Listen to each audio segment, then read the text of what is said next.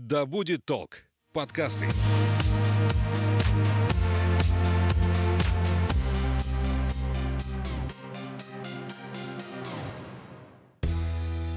Всем привет! Это подкаст об осознанном туризме и психологии путешествий «Конюх Федоров». Я журналист Александра Михайловская. Вместе с кандидатом географических наук, основателем компании Phil Travel Анной Статвой мы выясняем, почему люди отправляются за порог и что в этом находят. Ань, привет! Привет, Саш!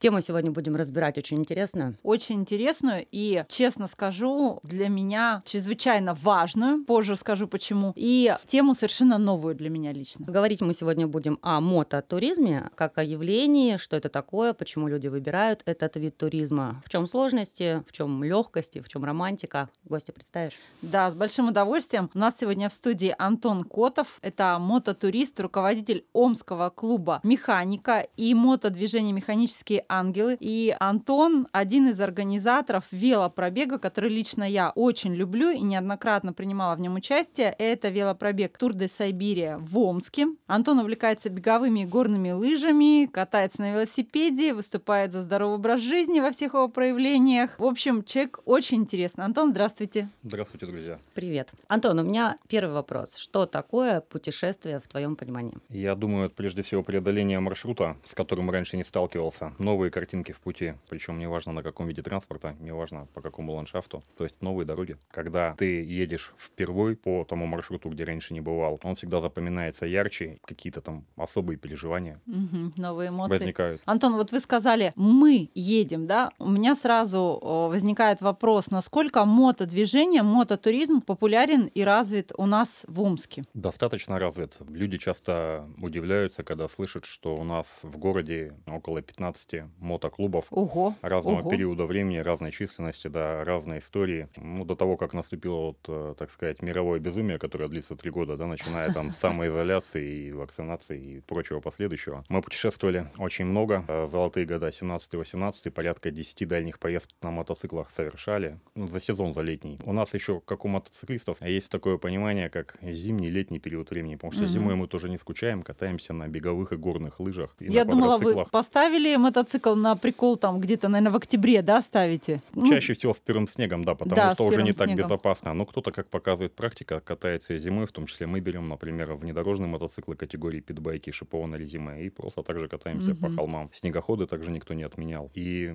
возвращаясь к вопросу, хотелось бы сказать, что а, мототуризм в нашем городе довольно хорошо развит. Мы видим это на разных системных далеких фестивалях. Обская, Волна Новосибирск, Кемерово, Полный газ, Черные ножи, Екатеринбург, Ирбит, Казахстан, Северный ветер, тот же клуб «Гараж» проводит в Павлодаре соответствующий фест. Они системные из года в год, так же, как и наш ежегодный фестиваль «Механика», который проходит в конце лета. И когда приезжаешь в то или иное место, в том числе, скажем, на какой-нибудь трефон, условно говоря, Алтай трефон, Саян трефон, ты встречаешь одних и тех же людей с разных городов и стран, и они уже, предположим, ждут тебя в своем палаточном лагере, либо ищут тебя уже второй день, говорят, ребята, вы из Омска, вы не видели там таких-то парней, и это здорово, то есть, грубо говоря, это увлечение, да, а чаще всего ехать куда-то вдвойне веселее, не просто преодолеть маршрут, двигаясь в точку Б. Про это тоже можно будет отдельно поговорить, потому что три наших клубня обладают почетной номинацией «Железная жопа». Прошу простить, так и называется даже ЖЖ. Какая прелесть. Чтобы выдержать эту номинацию, нужно пройти за сутки более 1800 километров на мотоцикле, засвидетельствовать, подтвердить. В общем, мы любим путешествовать. И вот, а, возвращаясь к истокам вопроса, здесь важно ограничивать, мототурист ли ты или просто обладатель двухколесного транспорта, потому что кто-то может формально хранить в гараже мотоцикл, да, потому что его это транспортное средство радует, и выезжать, там, сказать, не дальше города. Но мы всегда говорили, что в городе даже на велосипеде тесно кататься, поэтому здорово путешествовать. И вот когда ты едешь на далекий рок-фестиваль, скажем, вот самый яркий, запоминающийся для меня, это 20-й юбилейный Ирбит, который проходил в 17 году, если мне память не изменяет, или в 18 Там выступали очень крутые команды, категория Агата Кристи, План Ломоносова и прочие. Три дня шел рок-фест, и вот встретиться с друзьями, услышать любимую музыку, это праздник. Причем ехать на фестиваль в составе мотоклуба под флагами, поставить свой палаточный лагерь, заварить чай покрепче, ждать друзей. Это по-настоящему здорово. Вот у меня был как раз такой вопрос. Вступление в мотоклуб это равно стать мототуристом. И если вы куда-то отправляетесь, то это это тематические какие-то поездки, обязательно на фестиваль? Это зависит от мотоклуба. Действительно, в нашем клубе Mechanical Angels довольно серьезные требования к кандидатам в том плане, что люди должны быть физически хорошо развиты, потому что преодолевать дальние расстояния, вот скажем, как мы ездили до Байкала на Байкал Мотофест в 2014 году или на Саян Трефант, порядка 3000 километров на пройти за несколько дней. Это довольно серьезные требования в плане подготовки и опыта, то есть недостаточно просто приобрести двухколесный транспорт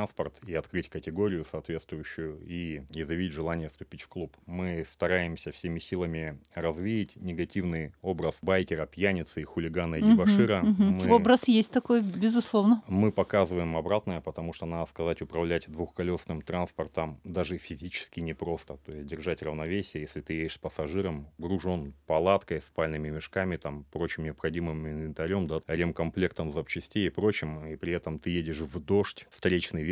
Мы даже бывало ехали в снег, это было на 9 мая, когда поехали в Казахстан. И даже, так сказать, лыжные там и сноубордические перчатки не спасали руки от того, что не замерзали. То есть нужно быть к этому готовым. У нас в гостях были автотуристы, и они рассказывали о том, что у них максимальное количество километров, которые они могут проехать в день, это 800 километров. Дальше ты уже устаешь. Как э, обстоят дела с мотоциклами?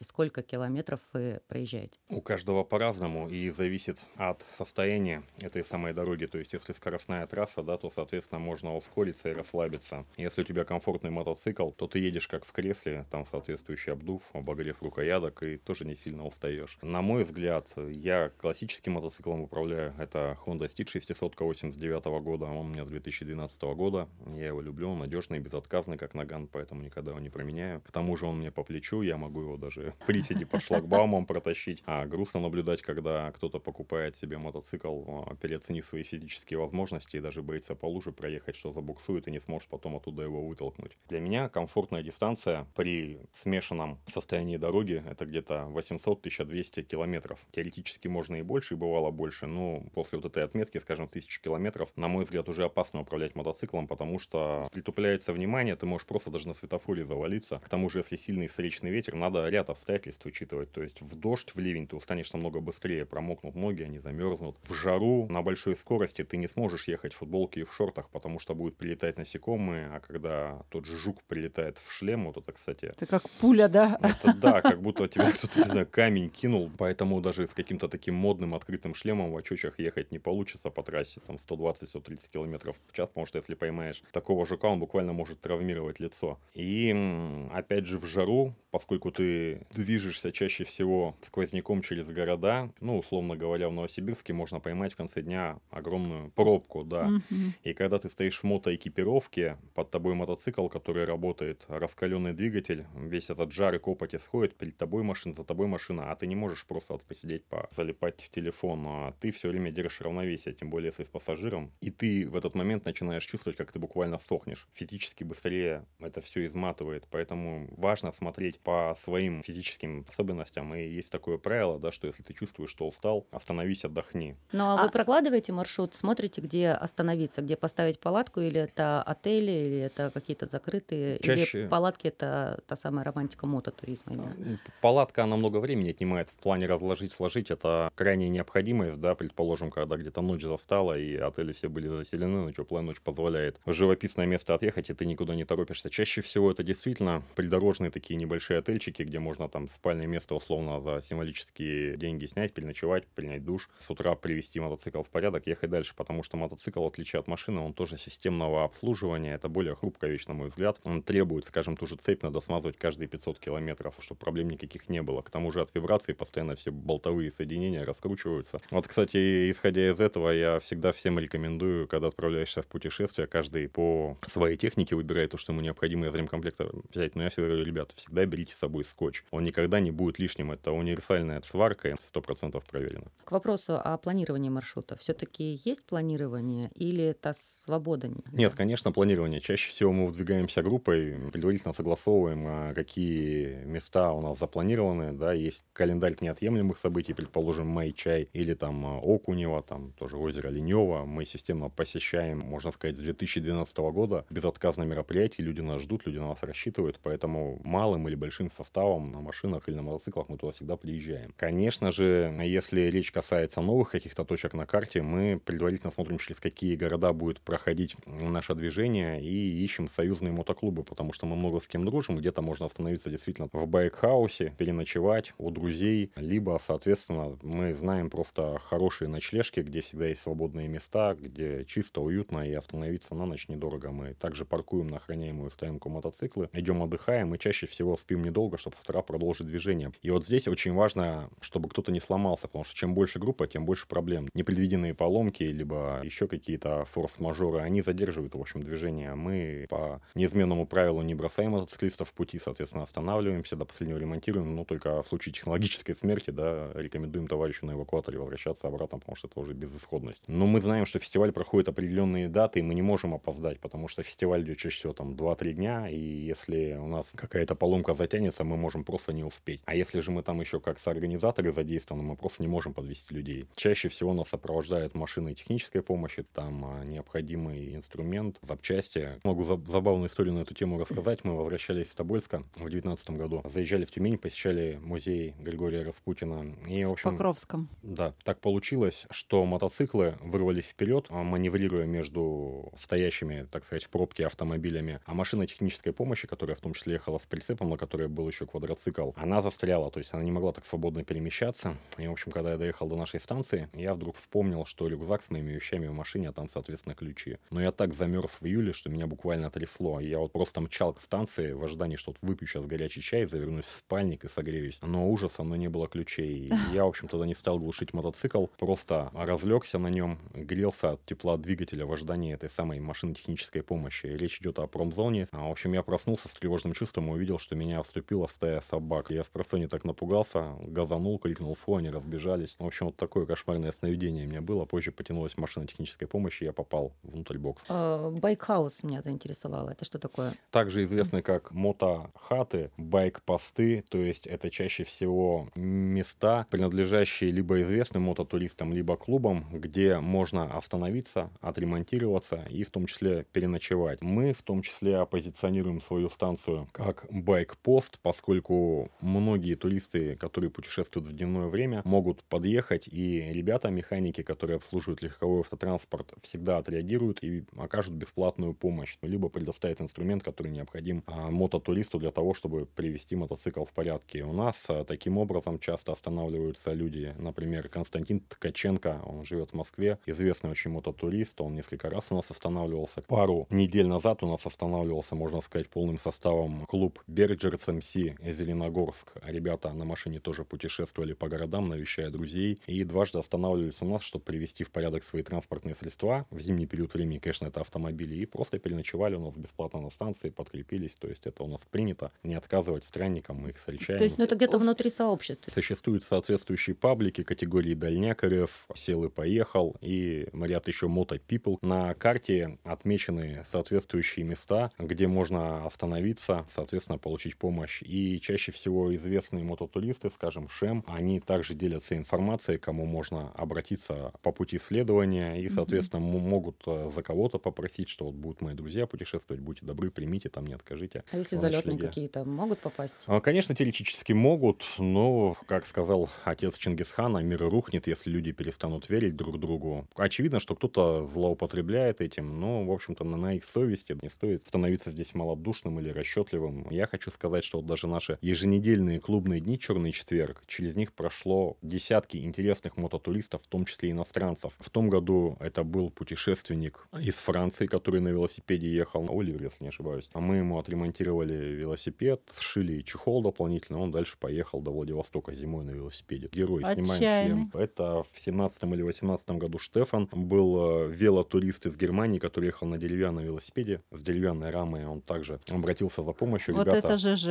провели, да, э, дополнительные, так сказать, усовершенствования его велобайка. Это были корейцы, их было очень много, сейчас всех не припомню, но они забавными именами представлялись, типа там Федор. И то, что им проще было на слух, у них тоже был очень интересный маршрут из Амстердама куда-то, уж подробности не помню. Это были известности категории Елисей, ведущий передачи «Орел и решка». То есть это все можно у нас даже на сайте посмотреть в фотоальбоме, который называется «Редкий гость». Забавно наблюдать, когда приезжают иностранцы, едва разговаривающие на английском языке, но у них уже есть наши клубные нашивочки М, и они на ломаном русском или английском говорят Механика. Механика, здесь чай, ти, ти. В общем, они уже про нас знают, и порой всплывают фотографии даже дальних стран, где люди на жилетках с нашивками. Я понимаю, что этот символ объединяет прежде всего людей, неравнодушных к туризму во всех его проявлениях. Ты со многими общаешься, мототуристами. Какой средний портрет мототуриста? Это люди, которые уже определенного уровня жизни достигли и хотят чего-то там больше. Очень сложный вопрос.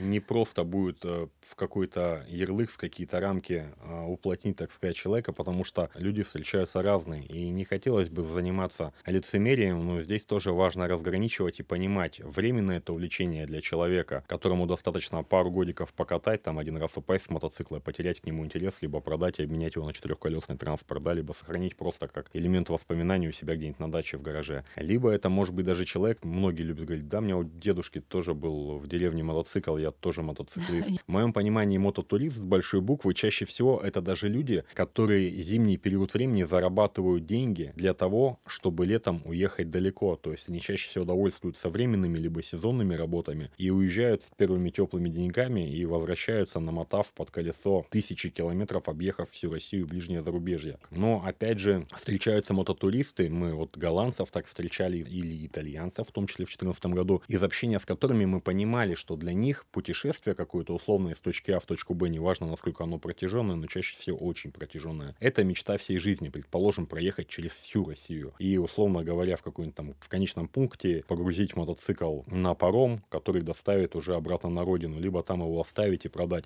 Ну, то есть для них это временное какое-то транспортное средство, которое позволяет реализовать мечту. И не факт, что в последующем они будут также активно путешествовать. Часто мототуристы — это люди, которые не могут себе позволить далекие странствия по другим странам. Но именно путешествие в черте нашей страны для них это вот единственная возможность сменить привычное место жительства и отправиться куда-то за пределы дачи, гаража и родного дома и работы. Они также ждут фестов, они также копят деньги и отдыхают по полной. Чаще всего, исходя из календаря предстоящих на лето мотофестивалей, люди некоторые даже планируют определенные маршруты. В июне отметимся здесь, потом пересидим у тех, а далее вот на такой-то фест вернемся поездом, там скинем такие разные истории бывают, определенных нет рамок. А Нельзя мототуристки? загнать. Мототуристки бывают? Да, часто встречаются, я даже больше скажу. И есть отдельные, да, мотоклубы, ведьмы, Woman Motorcycle Club, то есть у них У Омске? аббревиатура. Нет, не в Омске. А, а что собой представляют эти женщины? Можно поинтересоваться. Это Да, средних жесть. лет мужчины с бородой. Ну, Это женщина с метлой или с велосипедом? Нет, это женщины на мотоциклах, чаще всего тоже дружелюбные, веселые. В возрасте такие. Ну, Мы подходим. Я не могу их как-то охарактеризовать словесно, в общем, хорошие люди. Хорошие люди женского пола, в общем, вот так вот А скажем. мотоциклы чинить умеют в дороге или они, как? Чаще всего они удивляют. Я даже больше скажу, они в конкурсах участвуют по армрестлингу и побеждают мужчин. Поэтому, в общем-то, не стоит недооценивать их способности. Мы не подходим. Мы снимаем свою кандидатуру. Я, я повторюсь, друзья, нет каких-то определенных, ну, шаблонных рамок. Все индивидуально и неповторимо. Я не встречал одинаковых людей на двухколесном транспорте. Они все отличаются. И, как показывает опыт моих наблюдений, они даже со временем меняются кардинально в иную сторону. Часто юношеское увлечение двухколесным транспортом а, может способствовать даже созданию семьи. Да? Предположим, молодой человек познакомился с девушкой, и у них потом появились дети. Они пришли к выводу, что вообще мотоцикл, несмотря на то, что способствовал их э, семейному союзу, но это опасное транспортное средство, оно может оставить детей без родителей, поэтому тут Бросают. кстати, интересно на мотофестивале наблюдать так называемые мотосвадьбы, когда делают предложения да, своим спутницам, вторым номерам, то есть девушкам, которые сопровождают в качестве именно пассажиров мотоциклистов. Второй номер. Боже, это так романтично. Да, я знаю эти случаи, когда женщины э, входят в горы ради того, чтобы выйти замуж, а тут приходится, А я рискуя жизнью, про детей подумала, как на велосипедах, знаешь, что эти коляски прицепляют. А, Можно еще здесь маленькое вкрапление сделать? Я заметил, вас статусы веселят. Железная жопа, там мотомуха, их много. О, мотомуха это про что? Это то же самое, только на спортивном мотоцикле, но там А. меньше дистанции. Конечно, веселят, я первый раз Слышу. международный статус Iron Bat, также переводится, как я ранее говорил, ЖЖ, да? Мы утвердили номинацию в своем клубе «Чугунная булочка». Это на тысячу километров ехать под дождем, не снимая Какая прелесть! Да, да, И, в общем, есть номинация, к чему я клоню. Медвежья миля. А Надо тысячу километров а, сделать в зимний период времени. Здесь допускаются именно, в том числе трехколесные, мотоциклы с люлькой. И в чем интерес? А, Пассажир, который находится в люльке, он также получает получает звание. Да, медвежья миля, соответствующие регалии, там, нашивки, Аня, у нас грамоты и прочие дела. И вот чаще всего а, медвежью милю получают супруги либо спутницы мотоциклистов, которые едут в люльки утепленные и везут с собой термоса с горячей едой и с горячим чаем. Это надо тысячу километров за сутки пройти зимой. Представьте, насколько это сложно, Нет. когда совершаешь обгоны по трассе по нашей. Я не, лучше не на всегда лыжах. ровной. Да ладно. Вот это вот для меня безопаснее. просто не пробовала еще.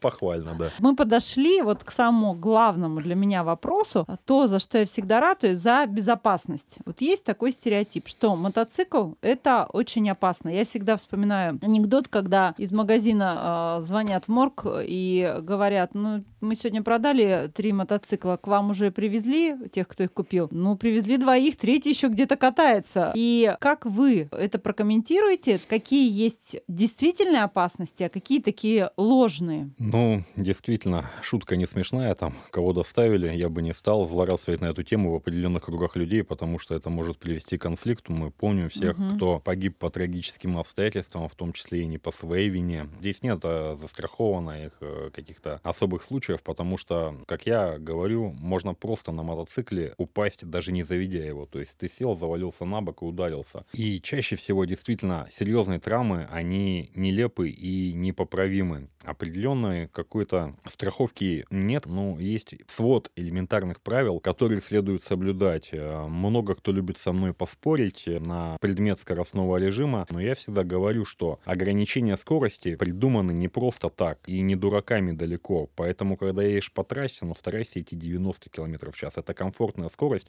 на которой ты можешь увидеть а, опасность и отреагировать на нее и оттормозиться, потому что, как вы понимаете, тормозить двумя колесами сложнее, чем четырьмя. Нужно Четырьмя. удержать равновесие, тем более, если ты с пассажиром, ты в том числе берешь ответственность его жизни на себя. Когда ты едешь в дождь или солнце слепит в глаза, ты тоже не можешь просто отклониться взад или вперед, потому что визор, по сути, прикреплен э, к твоей голове, то есть к шлему. И наше дорожное покрытие н- оставляет порой желать лучшего. Я говорю, что можно, ну, так сказать, лихачить только на тех участках трассы, где ты никому не представляешь угрозы, опасности, и которые ты знаешь наверняка, то есть предварительно прошел, разведывал. Потому что яма или кусок какой-то детали, или выскочившее животное откуда-то из леса, ты не сможешь просто пред- предугадать, просчитать. То есть я сам дважды падал с мотоцикла и отделался несерьезными травмами. Мотоцикл не сильно пострадал, но оба случая произошли просто как вспышка секундно. Ты в последний момент только понимаешь, что с тобой произошло, а условно говоря, не дай бог, какая-то конечность уже непоправимо сломана. Кстати, вот проект MotoPeople в свое время появился, исходя вот из аналогичного опыта. Мой друг Константин Ткаченко, уже упомянутый, путешествовал в малонаселенных местах, а путешествовал он один, вот тоже ошибка. Чаще всего выскочил олень, и он в него врезался. Ну, то есть олень ухромал, ускакал, а Константин сломал ногу, причем перелом был открытый, и помочь было некому. И поднять мотоцикл со сломанной ногой тоже было проблематично. В общем, он очень крепкий, физически хорошо развитый парень, занимающийся историческим фехтованием и восточными единоборствами. Даже связаться ни с кем не мог, может, там связь не ловила. Глухой лес. Но, в общем, чудесным образом он выжил, но это его научило на всю жизнь. Как он помощь получил? Ему чудесным образом удалось поднять мотоцикл, и какую-то дистанцию он хромал, прыгал на ноге,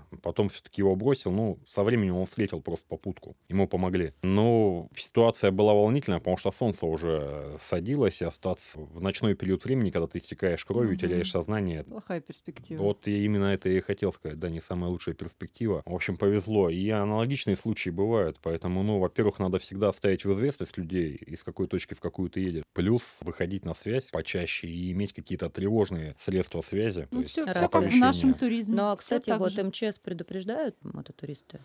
Часто на дороге встречаются знаки, что связь, например, э, с экстренными службами по такому-то номеру, там, по такой-то цифровой комбинации. Ну, мы с подобными ситуациями на опыте собственного клуба, хвала Всевышнему, не сталкивались, и чаще всего путешествуем группой людей. Про группу как раз хотела спросить. У нас э, был тоже человек, который совершал мотопутешествие. Он говорил, что вот вдвоем самое оптимальное, когда четыре человека едут, когда шесть человек едут. Есть риск не доехать. Ну вот чем больше группа, тем сложнее, естественно, она управляется. Ну так же, как туристская группа. То есть либо 20 человек у вас собирается утром, да, складывает лагерь, либо два человека. Ну кто вот быстрее все-таки соберется? мне интересно, какой количественный состав оптимален для поездок. На мой взгляд, оптимальный количественный состав 3-4 мотоцикла. Это оптимальное на движение длительной дистанции, там, скажем, до 3000 километров. В чем определенные сложности, то есть очевидные, закономерные? А, обгон транспортных средств. Грузовики едут медленнее, и чтобы совершить маневр, обгон, чаще всего приходится выжидать свободную встречную полосу. Первые два-три мотоцикла проскочили, а четвертый, соответственно, не успел. И вот он ждет, а потянулась вереница встречной техники. И вот такие паузы, пробелы, в том числе паузы на заправочных станциях и так далее и тому подобное, они отнимают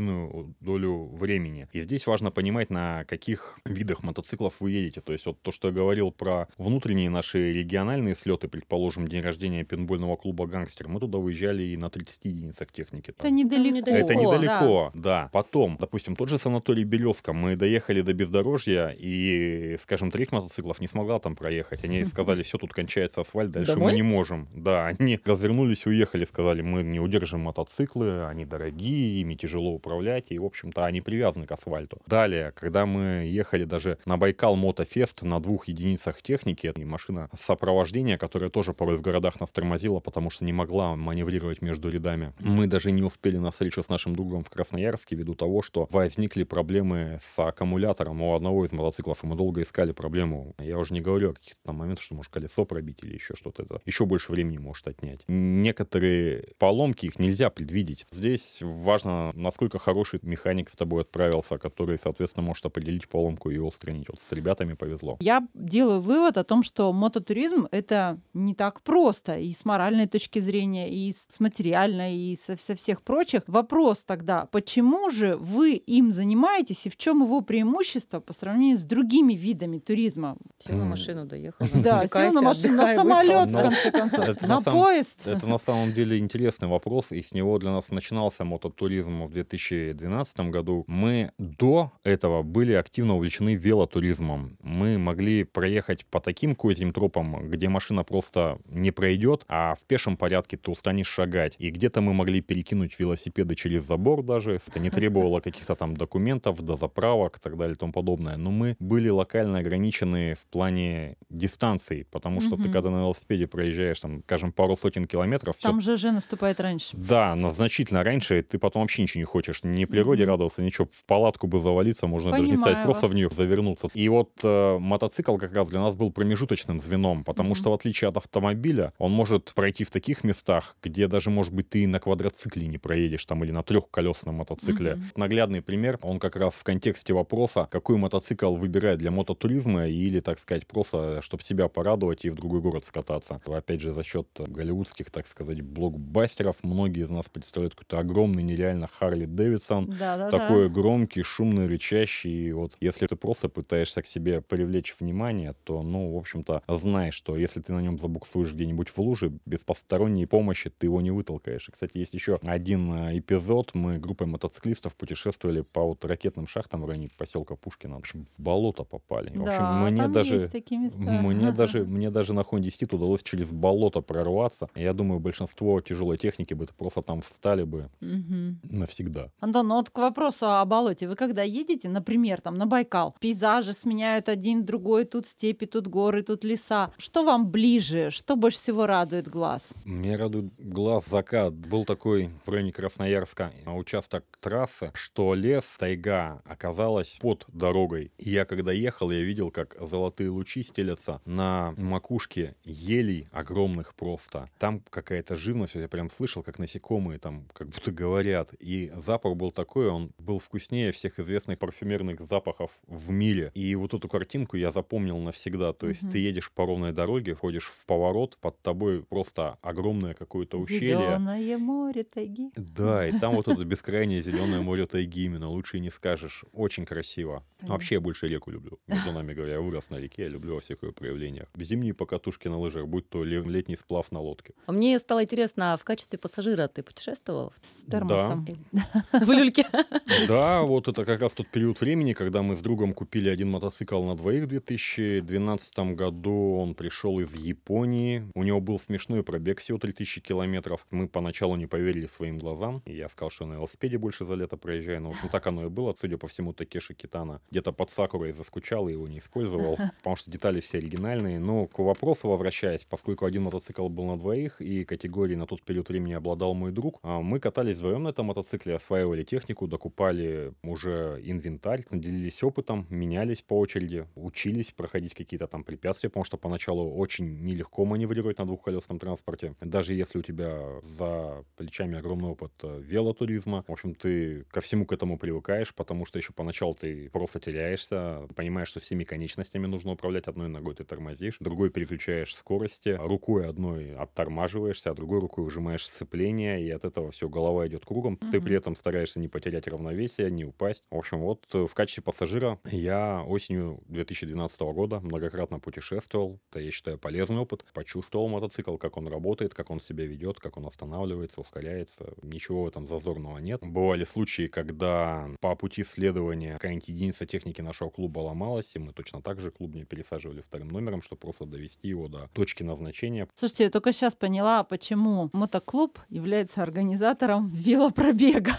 потому что это ваше бывшее увлечение, да? Да, это славная традиция. Вот в этом году мы уже будем 16-й Тур до Сайберия проводить. Ого. То есть э, он начался даже задолго до того, как мы увлеклись мототуризмом. Мы не изменяем традиции, и каждый год показывает, что поклонников все больше и больше. больше. И я знаю людей, у которых формировались семьи за счет вот именно Сайберия, они знакомились э, с своими половинками и потом объединялись, и это дорогого стоит. Значит, это все не случайно. Будем продолжать в том же духе. Да, но это классное мероприятие, вообще классное. То есть я всегда, когда Спасибо. в Омске, я однозначно принимаю участие, еще рассказываю об этом энному количеству людей. И я вижу, что оно прирастает с каждым годом, потому что у нас, в принципе, велокультура в Омске развита. Ну и многие присоединяются. Больше всего, знаете, что впечатляет? Общая фотография. Вот эти вот мелкие-мелкие люди, потому что их много, и ты высматриваешь, о, оказывается, вот этот был здесь, ну там кто-то из знакомых, из друзей, оказывается, вот этот был, но в такой огромной массе людей ты даже не успеваешь со всеми повидаться и понять, кто здесь фотографии, они дорогого стоят. Для нас это архив времени, и, в общем-то, это история. Я знаю, она будет жить, я знаю, что люди с дистанции времени будут а, смотреть на эту историю, может быть, даже где-то чему-то учиться или подражать, точно так же, как мы в свое время смотрели на фотографии участников там Тур де Франс или там, скажем, мотоциклистов там категории Hells Angels или Бандитос. Мы думали, какие mm-hmm. крутые дядьки или какие-нибудь фесты, да, там смотрели. А вопрос такой тогда. А, велотуризм, а, отправиться на велике далеко-далеко, тебе приходило в голову? 3000 не на мотоцикле, а 3000 километров на велосипеде. Да, конечно же, думал. Часто энтузиасты делятся теми или иными задумками, но, к сожалению, дальше задумок не уходит. А для нас в какой-то период времени другом а, Сержем а, была традицией золотой осенью доехать до Чирского монастыря и обратно. Наши такие маршруты. Но если же мы хотели покататься по тем местам, где раньше не были, мы предпочитали ввиду ограниченности времени и сил погрузить велосипеды, скажем, в автомобиль, выехать далеко, ну, условно говоря, там в крутую горку, и там уже устроить конкретный даунхилл, то есть крутые спуски, подъемы. Mm-hmm. Но при этом мы сохраняли силы для того, чтобы велосипеды потом в гору поднимать. Я иногда не без интереса рассматриваю те или иные маршруты автобусных туров, конкретно велосипедных по Алтаю или еще где-то. Ну и ты собираешься. Поэтому почему бы и нет. Мототуризм просто он поглотил. Да, Велотуризм да, да. в плане дальних э, расстояний, но при этом не изменяя традиции, в свое оправдание хочу сказать, что я летом по-прежнему 2000 километров на велосипеде наматываю. То есть, если посчитать совокупности со сплавами на лодке, мотоциклами и автомобилями, получается сумасшедшая какая-то дистанция. И, в общем-то, велосипед для меня по-прежнему является самым ценным моим предметом, с которым связано много нежных воспоминаний. Понятно. Будем считать, что мотоцикл — это эволюция велосипеда в данном случае. И это, меня... это другое, я бы так не сказал. Мотоцикл нельзя все-таки перекинуть через забор. Вот. Антон, у меня такой вопрос. Вот представь себе, что не было бы у вас никаких ограничений, ни временных, материальных, никаких. Вот а какое бы путешествие вы бы мечтали совершить на мотоцикле? Мы рассматривали такое путешествие с упомянутым дважды Константином Ткаченко в 2015 году, поскольку мы подружились. Он тогда сотрудничал э, с какими-то московскими ребятами, которые продвигали не Харли Дэвидсон, а не менее именитую фирму Индиан. И вот ему поступало предложение, что вот русские мототуристы на предоставленных вот этих мотоциклах, прежде всего, конечно, с рекламными коммерческими целями, проедут через э, большую часть э, Соединенных Штатов Америки. И это было по-настоящему круто. Константин очень хотел, чтобы я ему составил компанию, несмотря на то, что у меня не самый лучший английский. Но, в общем-то, он на меня рассчитывал. Но ввиду потом ряда жизненных обстоятельств э, не получилось. Я не стал вникать в подробности, в тонкости, но тогда я загорелся этой идеей, этой мечтой. И вот благодаря, опять же, американским кинолентам, да, категории там «Беспечный ездок» и прочие известные картины, вот я вот что-то такое с детства представлял. С запада вот... на восток пересечь? Вот От эти... океана к океану? Почему бы и нет? Просто я в Соединенных Штатах не был ни разу, вот если бы хотел побывать именно вот на мотоцикле, просто сквозняком проехать, пусть даже не через все штаты, а через какие-то Мгм. вот эти вот Ну, пустынные. Через все это придется вот так змейкой Пустынные- кататься. Да, Аня хочет там по тропе пройти. Я, я хочу, да, в нацпарке, потому что там шикарные, конечно, Вот это парки. то, что касается путешествия без ограничений. Если бы добрый волшебник бы сейчас явился и сказал, загадывай, чего хочешь, я бы, наверное, загадал вот именно такое желание. Здорово. А в рамках, э, например, России, да, вот пришел волшебник, сказал, все, что хочешь, но в России. Но вот мне запомнилось путешествие, я просто буду отталкиваться от опыта, который получил, и опять же касаемо э, реки, которую упомянула. В 2019 году на теплоходе «Механик Калашников» я отправился до Тобольска, где меня опять же встретили друзья-мотоциклисты, долго катали по Тобольску, и потом отправили обратно поездом. Я мог плыть бы дальше, например, там в Салихарту, но я понял, что для меня, наверное, благодаря роману Джозефа Конрада «Сердце тьмы», река — это нечто особенное. Это как кино. Ты плывешь по левую сторону, постоянно теплится жизнь, да, там прибрежные деревушки, церквушки, и по правую сторону все то же самое. Причем ты плывешь на теплоходе, условно говоря, там какого-то 56 года выпуска в ГДР, там 31 декабря, как сейчас даже помню эту табличку. И он рассчитан на 160 человек пассажиров, Мгм. а при этом на борту находится, не считая команды, порядка 15 человек, и то, которые из кают просто не выбираются фактически, потому что либо это мамочки с детьми, либо просто крепко пьющие мужчины, которые просто плывут в своей каюте. Теплоход персонально обращен к тебе. Ты прямо слышишь, как в нем работают механизмы. Ты спускаешься вот этот в нижний трюм, где места категории плацкарт. Ты спускаешься в столовую, где постоянно дружелюбный экипаж тебя угощает разными кушаниями дивными. Каждый день разное меню. Где-то он припарковывается, и там вот все такое вот, как будто вот в музее. Настоящее дерево, настоящий металл. Все добротное и настолько хорошо отреставрированное и сохраненное, что вот это незабываемое путешествие, особенно когда ночью выходишь на палубу, и ты видишь, как прожектор на своей части прощупывает крутые берега а, с таким механическим звуком, как будто это боевой робот, а потом возвращаешься в каюту, да, и там вот что-то типа печки, которая задувает теплом, чтобы ты не замерз вот в этой каюте, и голова идет кругом, причем стоило это вообще недорого, каких-то смешных денег. Вот такое путешествие мне запомнилось, я хотел бы что-то похожее повторить, но может быть только через лед на каком-нибудь Ну, это реально А- ходят ледоколы, атомо- пожалуйста, до. Северного полюса. Ну, то есть, вот если бы сейчас волшебник спросил, я бы такое желание загадал. Какой Круто. вид путешествия не станешь пробовать? Вот не твое совсем. Да я все бы попробовал, я, я честно считаю, что сказать. зарекаться не надо. Вот. Да. Не, Ну вдруг, я вот в горы с тобой не пойду. Вот Саша, Я знаю этих людей, которые говорят нет-нет, а потом Аня. Саша угадала. Я много путешествовал в горах, да, это опять же упомянутые Саяны. Это Непал, восхождение на Аннапурну, base camp, там высота была порядка 4,5 тысяч, если мне память не изменяет. То есть двухнедельный трекинг, когда мы просто шли пешком и тащили вот на себя. Люди восхищаются горами, и я отчасти понимаю, разделяю их чувства, потому что в горах ты как будто остаешься наедине с самим собой, там нет случайных пешеходов и так далее и тому подобное. Но меня, если честно, горы не сильно впечатляют. То есть по мне это просто какие-то неровности ландшафта. Но опять же, Непал, там, Катманду, я ожидал что-то такого там вообще небывалого, потрясающего. Там Ну, даже моря нет, как мы выяснили. как это- там есть озеро с островом в центре, где буддийский храм, до которого тоже полдня взбираться, но там по-настоящему здорово. Есть на что посмотреть, безусловно, но вот я никогда не разделял. Если бы, опять же, добрый волшебник сказал, загадывай быстрее, ты по времени ограничен, но ввиду лишения себя чего-то, я бы сказал, вот я не хотел бы вот альпинизм, где там приколачиваешь к себя веревочкой, чтобы не, не успать, потом подтягиваешься, потом опять колотишь там веревочку. Я бы скорее для себя такого не выбрал. Ну, хотя тоже, конечно, со стороны очень красиво. Антон, что для вас самое главное в путешествии? Почему вы отрываетесь от дивана и куда-то отправляетесь, тратя свои ресурсы на это? Люди устроены одинаково. В большинстве голов у нас какой-то гоголь-моголь мысли, да, сотканный прежде всего из воспоминаний. И здорово, когда воспоминания, они яркие и насыщенные. Чем больше было новых путешествий, тем этот год ярче тебе и запомнится. Если взять какой-нибудь год, условно говоря, самоизоляции, там вспомнить-то по большому счету нечего, да, кроме того, что все прятались от участкового. Все, больше ничего не происходило. А путешествия в 2014 году, я его помню очень ярко за счет того, что я побывал во Вьетнаме, я объездил весь Вьетнам, то есть я был и в Сайгоне, и в Муйне, и в Далате. Потом на мотоцикле, как я уже говорил с другом, мы поехали на Байкал Мотофест и тоже много нового узнали, увидели, побывали в тех городах, где раньше вообще никогда не были. То есть, ну, непосредственно потом после феста еще остановились на неделю на самом озере Байкал, жили там в палатках. Это тоже было по-настоящему здорово. И вот по возвращению мы совершили еще путешествие по Европе. Это тоже было в 2014 году. И объездили вообще всю Европу. Побывали и в Римени, и в Люцерне,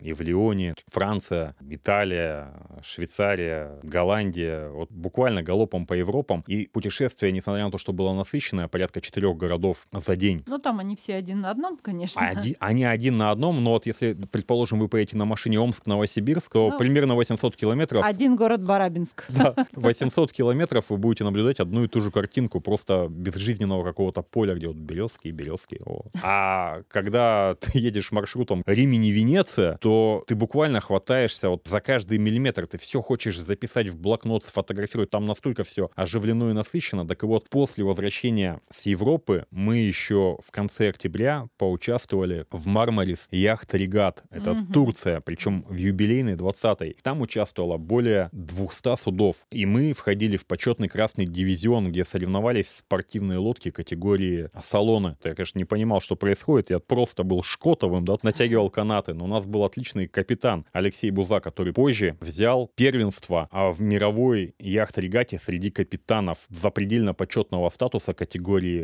Rolex яхт-регат или Volvo яхт-регат. То есть мы заселились в пятизвездочном отеле, и поскольку был не сезон, было дешево все и доступно. И Мармарис, портовый городок турецкий, он совсем другой. Он не такой, как Кемер там или Анталия, то есть он совсем иной. И было по-настоящему здорово. Это все был 14 год, не считая местных вылазок категории Макунева, Ленева, то есть бесконечно Я поняла, что вы не работали в 2014 году, наслаждались жизнью. я работал дистанционно.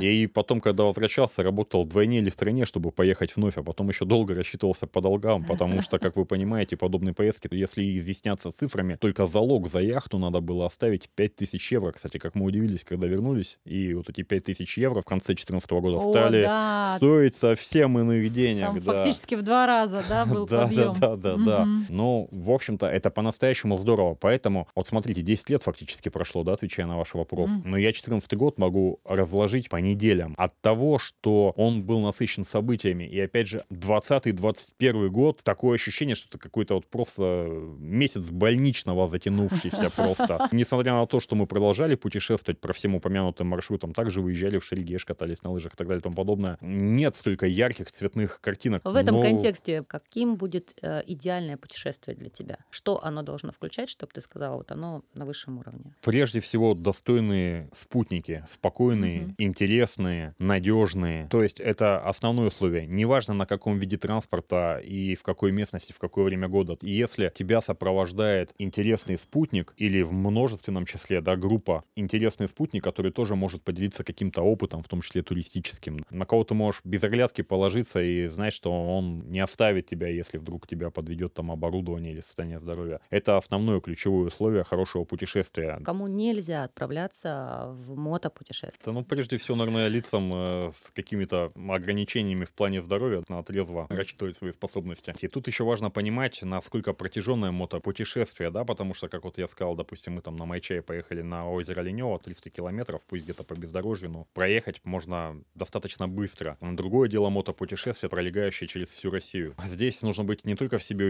уверенным, но и в собственном транспортном средстве, потому что даже Тур до Сайберия, да, на примере велосипеда, люди хотят участвовать, но они трезво не оценивают свой транспорт. И вот Мгм. тут возникают проблемы. У меня колесо спустилось, у меня цепь слетела. Нужно быть уверенным на 100% в своем транспорте э, и как минимум ежегодно его обслуживать у квалифицированных специалистов, то есть проходить элеминарно ТО, вовремя менять Золотые э, слова. расходники, и тогда люди не создадут никаких проблем. Ну а про протяженность путешествия здесь тоже очень интересно. В один из мотопабликов зашел в 2012 году, ну, думал, посмотрю, чем люди живут, т.д. и т.п. И там вот один товарищ такую историю выложил. Вот, наконец-то там свершилось. Я отправляюсь в мотопутешествие до Чирского монастыря на мотоцикле. Я не стал умолять достоинства человека, потому что я был с ним не знаком, но подумал, мы же вчера на велосипедах туда ездили. Я один раз читала опус товарища, который свой сплав по шишу преподносил как вообще подвиг во льдах. Человек там ездил сам, причем паразит пишет о том, что он зашел в зимуху и сожрал все, что было. Ну там сгущенка, там еще что Ну люди же оставляют Ну, в да. зимухах, да, все это сожрал, все это написал. И я никогда не пишу комментарий, и тут что-то меня пробило. То есть он просто это как подвиг во льдах преподнес, еще и все все описал, что он там все запасы уничтожил. Я ему говорю, ты что, говорю, мы там вдвоем с подружкой сплавлялись. Говорю, какой подвиг? Вдвоем, то есть с девчонками. Там же медведи есть. Я говорю, чё? Я понимаю, Антон просто более сдержанный человек. Он ничего не стал писать этому герою Сачиира. Нет, ну, на, на самом деле тут герой, я надеюсь, хотя бы никому неудобств не доставил. Мы с Сашей тоже на эту тему долго общались здесь вспоминаю там одного персонажа, да, который, так сказать, гастролировал по городам. Вот здесь возникает проблема, вы можете оставить, конечно, это за рамками эфира, но мы наблюдаем это каждый год, вот возвращаясь э, к байк-постам и мотохатам, так называемым, да, то есть у многих диванных улиточей, назовем их так, у них, э, я не знаю, в среднем возрасте наступают вот эти вот амбиции какого-то там альфа-самца, они посмотрят, бывает, может быть, передачу там Discovery, там выживание в диких условиях. Да-да-да. И такие думают, да, отправлюсь я на мотоцикле из Омска в Новосибирск. И ошибочно начинает казаться, что они совершают какой-то нереальный подвиг, ну и как бы это их личное персональное право. Это я их личный подвиг. Я на самом деле тоже люблю фантазировать, но при этом важно не создавать проблемы другим людям и ошибочно не считать, что тебе вот весь мир должен, потому что ты герой. То есть вот, предположим, тот же француз, которого я упомянул, он реально человек с большой буквы. Почему? Потому что он совершал кругосветное путешествие посредством мускульной силы. То есть он сначала плыл на лодке, на веслах, потом... С велосипедом? Да. Причем у него была серьезная травма. В прошлом служил в специальных войсках. Как я понял, в ходе обучения там что-то с вертолетом произошло не так, он получил травму спины. У него умерла мама, от него ушла жена и отжала часть имущества. И вот он, чтобы э, не спиться, не наложить на себя руки, в пример другим ветеранам, он отважился совершить вот этот подвиг, кругосветку посредством мускульной силы. Я на секунду представил, ты в городе, да, предположим, тебе грустно, но тут есть люди, тут есть угу. машины, то есть тут есть какие-нибудь павильоны, ты можешь зайти и согреться. А ночью в трассе, подъезжая там, грубо говоря, к Красноярску, где вот начинается вот этот вот серпантины, грузовики носятся, и вот, вот все вот просто вот поле, и ты зимой,